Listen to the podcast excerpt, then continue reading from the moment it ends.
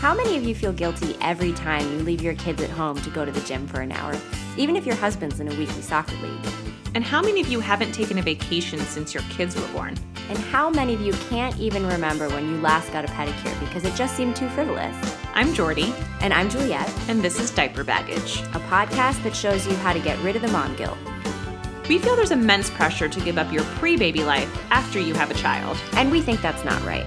We're freelance writers who live in Manhattan and cover everything from food to travel. And we're also moms. I have a three year old daughter named Davaline, And I have a 10 month old son named Wilder. but we were also not moms for the majority of our lives.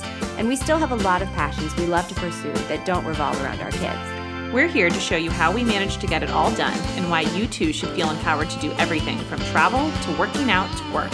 And know that it's more than okay to be more than just a mom. We can't wait for you to join us on this inaugural season of Diaper Baggage. Talk soon.